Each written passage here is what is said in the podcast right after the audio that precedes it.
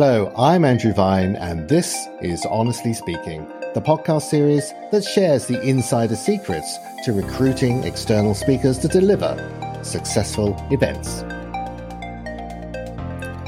These podcasts aim to raise the bar in terms of knowledge, understanding, and therefore confidence in engaging speakers and moderators to help us meet our business objectives. Hello, and welcome back to another in the series of Honestly Speaking, the podcast. Now, remember, I said this series would be a mix of monologues by yours truly and some in conversation dialogues with some really interesting guests. But it would also be an opportunity to answer some of your direct questions. So, in this episode, I've invited you to pose questions that are on your mind relating to this ongoing and seemingly never ending coronavirus crisis and how it's affecting the events world and the speaker business. So thanks to all of you who did submit your questions via LinkedIn and email. Now, when it comes to talking about COVID-19 and trying to think about how this is all likely to unfold, I've frankly been a bit hesitant to address it because I knew that this would be continually an evolving story. And as soon as I said something, it would very soon become out of date. But I've said enough. The time is ripe. We need to tackle it now. And I thought a Q&A session would probably be the right format. Now, of course, as questions have come in that are similar, I've lumped them together. So let's get on with it, shall we? Okay, here's the first one. Which pre-COVID work or social norms are now likely gone forever? Hmm. Well, it's a good question. Nice broad one to start with. And I think by norms, what we're really talking about is the way we work, the way we interact, and the way we converse. Clearly, remote working or work from home was an absolute necessity during the lockdown periods. Not everybody could do it, but where we were able to, we were told to. End of story. But the key question is, will this continue when we no longer have to do it for health and safety reasons? Now, when I think about the whole range of questions that are coming in, I can see a common theme emerging here. It's, it's saying, well, yes, we understand why the pendulum had to swing so far to one extreme, but clearly it will come back. But will it go back to the way things were? No, we'll probably find it settled somewhere in the middle. Back specifically to work from home, it clearly doesn't suit everybody equally. Not everybody's got the same setup at home. Not everybody's made and wired the same way. So I think the exuberance we've seen may have been well overdone. On the one hand, yes, the longer this goes on, arguably, the more we simply get used to it. Humans are hugely adaptive creatures. Yet when we also think about human behavior, we understand the importance that humans place in physically being together.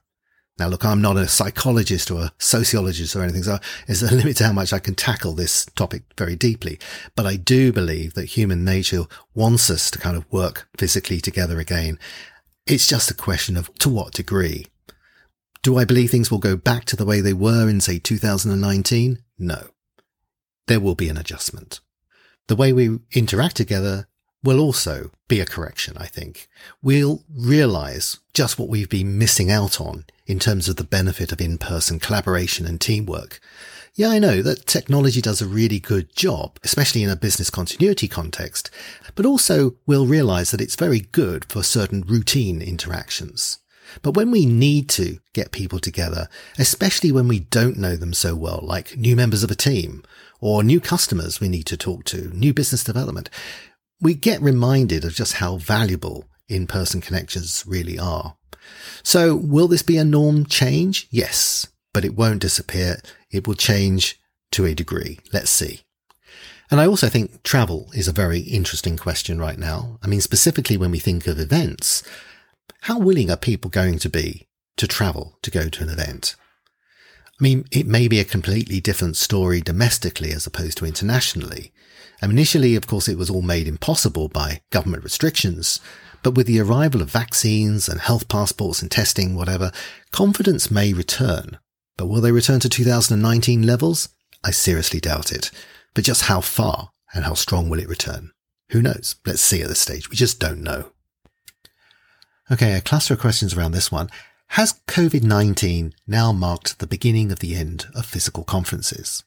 Well, the short answer to that, I believe, is no. No, well, well, because we've heard it all before, really, haven't we? Technology was always threatening to kill off the conference and to replace the in-person uh, engagements, but never did. I do remember when I was at the Economist conferences 15, 20 years ago now, the internet was gaining momentum, doing some very interesting things, and it was a legitimate question to ask. Is this the time where we are going to be forced to completely reinvent our conference business? I had my doubts and many others did too. And those doubts were well founded because technology really didn't kill off the conference. In fact, it only went to make them stronger. The fundamental thing we were able to do was take something which was by definition a discrete event that happened on a single day and to be able to expand that so much further. It's called tent poling. It's, like the way that you can lead up to an event and lead away from it. And technology was great, both in terms of the marketing and also the content of these events to do so much more. So it really did enhance the experience. So fast forward to today. Is it different this time? Well, it may be because, well, we've got better technology and better bandwidth and better platforms. But you know what? It is a legitimate question to ask. Before COVID-19 hit, we had this technology, but we chose not to use it. Why? Well, it might just simply come down to the fact that we as humans never do anything until we're absolutely forced to do so, right?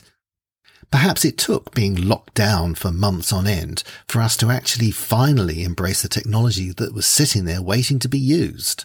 I mean, it's certainly true that necessity is the mother of invention. And then with this going on so long, repetition is the mother of skill. So yes, now that we have this technology, we've been forced to use it. We've been forced to practice using it too. There's a legitimate suggestion that this is going to stay. But the end of the day, we as humans just love to come together. What I think it's proven now is that there are effective ways to come together, to communicate, to collaborate, etc. that can be done virtually. So I think it is a big leap forward. But will this kill off the occasions where it really matters, where people really need to come together? I just seriously doubt that. Indeed, when I talk to my clients who are running events, customer facing events or conferences, I hmm. think there's almost no one, not just most people, I'm talking about everybody agrees that in-person events are here to stay. Will the technology enhance the experience? Yeah, I'm sure it will. Again, another step forward. Will we have the choice for some occasions, maybe a little bit more routine events that we can do virtually and then have the justification to invest and to bring people together physically for other events? Yes, I do. What is the net net effect across the industry? Does it mean that we're going to have less physical events and more virtual? Yes, I think there's a distinct possibility that it's going to end up like that. But you know what? It might even mean that the pie is bigger. Okay, here's another. How readily have organizations embraced virtual events and to what degree of success?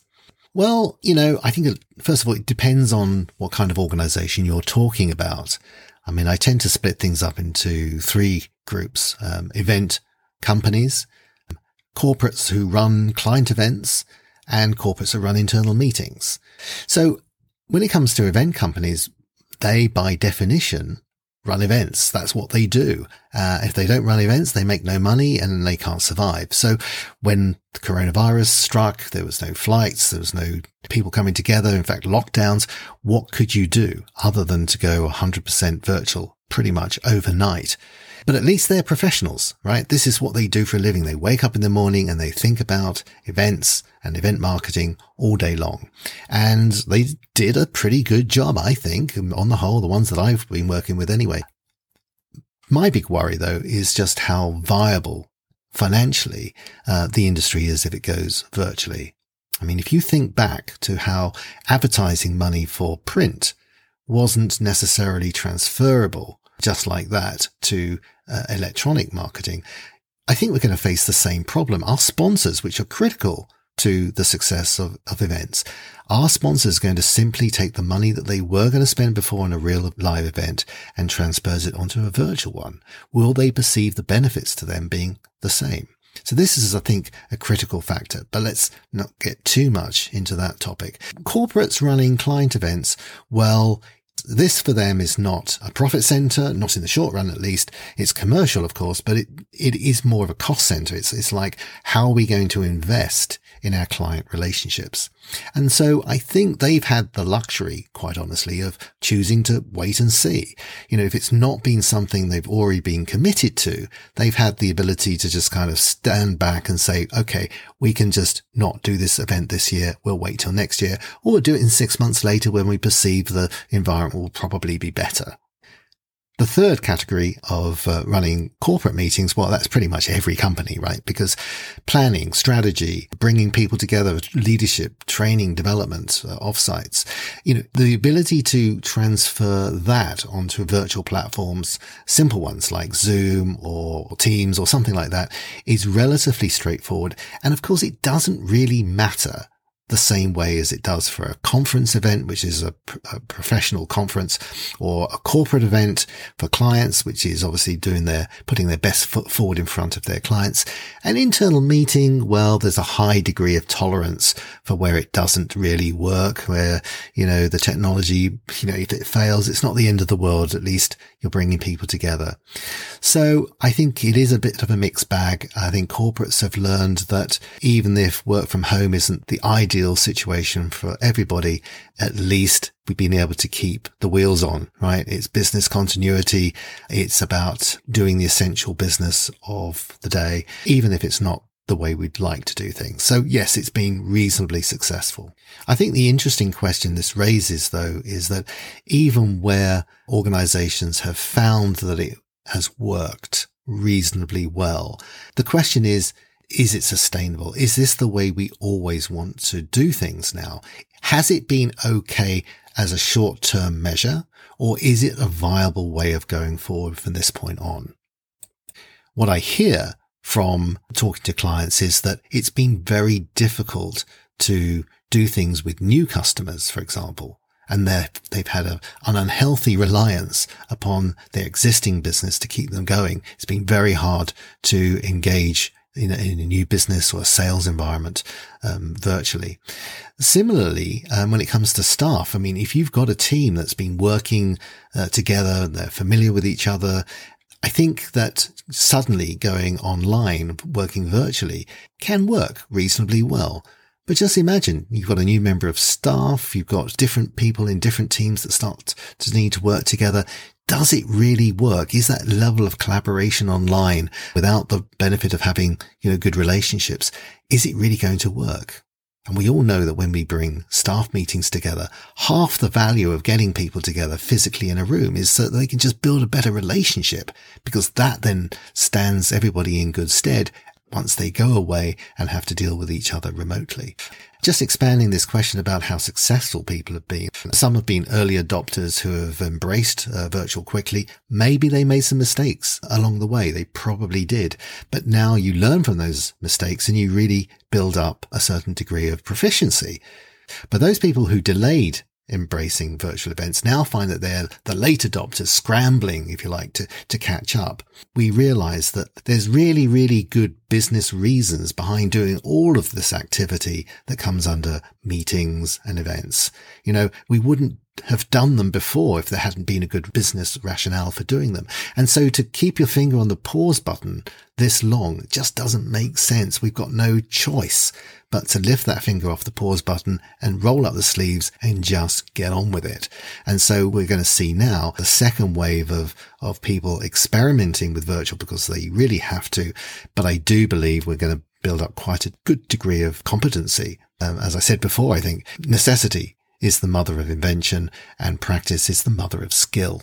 And the other dynamic it's worth just mentioning under this title, I think, is that things that are like briefings and training, you know, things that are a bit more informational less complex, perhaps, uh, do lend themselves better to the virtual platform. This is where conferences and customer events are perhaps harder to do well because so much is is kind of experiential. It goes beyond just informing. It, it, it needs to engage and to inspire and to, you know, to influence people's thinking, for example. And that's, you know, quite hard to do. I think that is going to be the big question. How effective are people going to be quickly adapting to the new platform and perhaps thinking more deeply about how they do that effectively? Here's a nice broad question for the industry. How damaging do you think COVID-19 has been for the events industry? Well, the the crisis isn't over yet, so let's wait and see is one response. But by events industry, I assume you'll be talking about uh, the whole ecosystem of organizations that come together to create the whole. So that's conference companies, of course, it's um, meeting services, MICE organizations, event management companies, production companies, uh, speakers, of course, and speaker bureaus for that matter as well. So, you know, unlike the the very visible sectors that have suffered, like airlines and hotels, the events business is made up of very small organizations. So they're mum and pop, they're kind of a couple of guys having set up an entrepreneurial kind of organization, but pretty critical to keeping the whole world of business events going. Inevitably, they are at risk, and many of these organizations sadly will fall by the wayside. On the whole, though, what I'm seeing, of course, is, you know, it's do or die. Your back's against the wall. you um, a lot of these organizations are having to adapt very quickly. And even though they're going through a learning curve, I think are generally doing reasonably well. So fingers crossed. Well, let's break it down a little bit, shall we? So obviously I've already spoken about event companies, um, and they are very much do or die. They've had to transform their entire business to virtual pretty much over, overnight. Um, and the results are pretty good, reasonably good. And, um, I'm, I'm slightly worried for them in terms of the business model, as I alluded to earlier.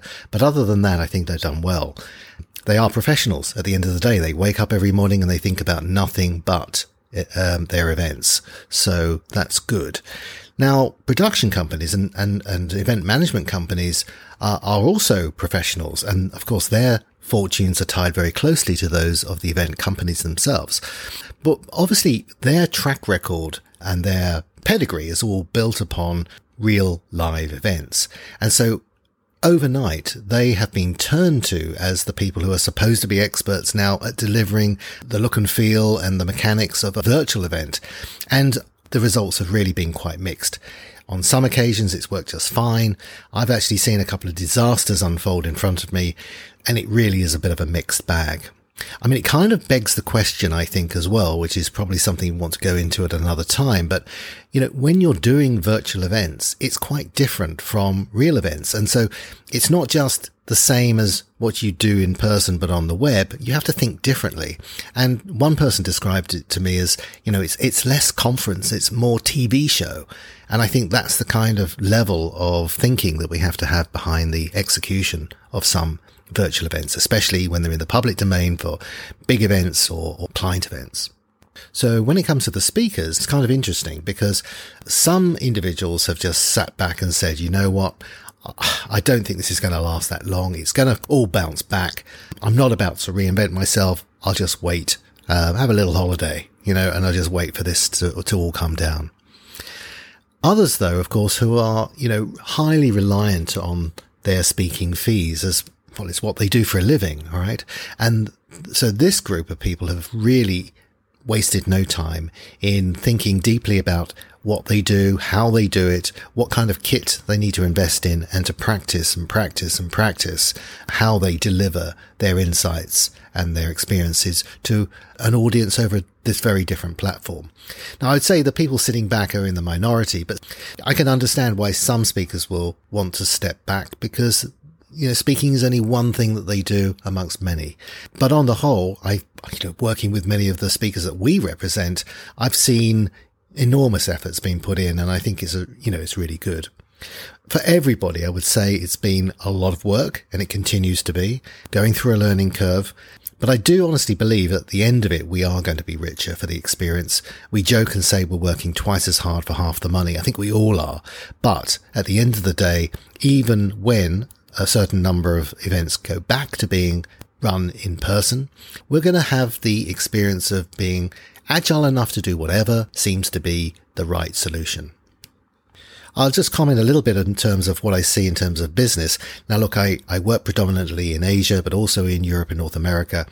Certainly, I think that domestic events will come back sooner. Obviously, we may be able to overcome the distancing restrictions faster than we can overcome the international travel restrictions. And generally, I think we're definitely going to see 2021 be a much better year than 2020. For some people, that's not saying very much, of course, but will it come back to the pre-COVID years of, let's say, 2019? I very much doubt it, to be honest. But this is the year, I think, having survived last year, it's the time to really capitalize and to take strides forward this year. So let's see how that goes. As I've started to talk about before, I think what's going to be really interesting is to see with this ex- prolonged exposure to running virtual events, it's going to be interesting to see how much of this sticks and how much we build virtual into the overall mix. I think humans are quite happy to go along doing the same old things they've always done. And it takes something quite serious sometimes to jolt them into action, you know, to make them do something quite different. And so the longer this goes on, the more uh, experience we're going to be at running virtual events and a certain competency will be built up. People ask, you know, why when we've actually had the technology have we not really done virtual up until now? Well, I think it's a bit of inertia. And I think that the only good thing that's come out of this is, as I've said, it will teach us new tricks and we'll be richer for the experience. So let's just see. Here's a question about hybrid events. Are hybrid events going to become the new model to adopt? Well, I'm not so sure. I think it's a model that we can choose to adopt, but I, started to be quite enthusiastic a few months ago about hybrid. Um, but now I think, you know, I've talked to many of my clients who are working on them. I realize there's quite a lot of work in doing them. I mean, I think it's fusing together two different projects. If we continue to have uh, travel restrictions, but less distancing restrictions, then I think it seems like an obvious option for a, for, for domestic market. If you can get a critical mass of participants in one location, then you can create the dynamics of a real conference or a real meeting. The use of technology then can enhance it by bringing a wider virtual audience, uh, bring in more speakers from the outside, and basically, you know, project it to the world. So that sounds great, doesn't it? But there are really two different audiences interacting in different ways. And that's the difficult thing to, to manage and a lot of work. So it might be a good way to plan an event and the technology will allow us to include that as an option. So yes, a, a viable option, but not the new model. It's a new model. And finally then, how optimistic do you feel about the speaker business today?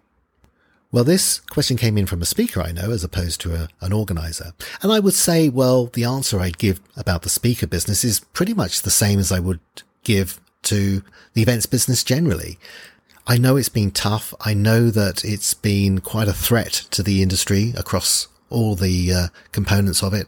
But as they say, what doesn't kill you only makes you stronger, right? So I do think that we are now quite well equipped for anything that comes along. I think initially it was quite tough on speakers and therefore the speaker bureaus. Our fortunes are very closely aligned, as you can realize because so many events were just simply cancelled or postponed, and maybe they were converted into a format that no longer quite required the same speaker input. I see them being a mix of virtual and a mix of in-person events. And speakers will have a role to play on both of those, including moderators as well, importantly so. What it will require of everybody is to be a lot more thoughtful at the planning and the briefing stage, communicating really carefully about how we're going to do things, um, discussing it together as well as partners. I mean, in the speaker bureau business, we're very much more consultants and it goes beyond just advising on who would be a good fit for the, the agenda. It's about who will work with the dynamics of your audience and with the format of the event too. So I see our jobs becoming actually more mission critical than they were before. Generally speaking, I would say, you know, we're all in the insights business one way or the other. You can think about it being very functional, but at the end of the day, it's all about thinking about the outputs more than the inputs. 2020 was the year to survive. 2021 was the year to rebuild. And 2022, I think we settled down to a new normal.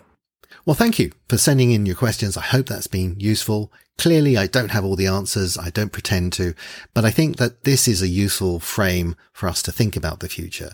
Until the next time then, this is Andrew Vine, honestly speaking, in Singapore. Thanks for joining. To have access to the archive of podcasts in the series, please visit honestly-speaking.net. If you have questions or topics you think need addressing, please submit them to podcast at honestly-speaking.net. Or if what you really need is some one-on-one advice, then contact me via andrew at honestly-speaking.net.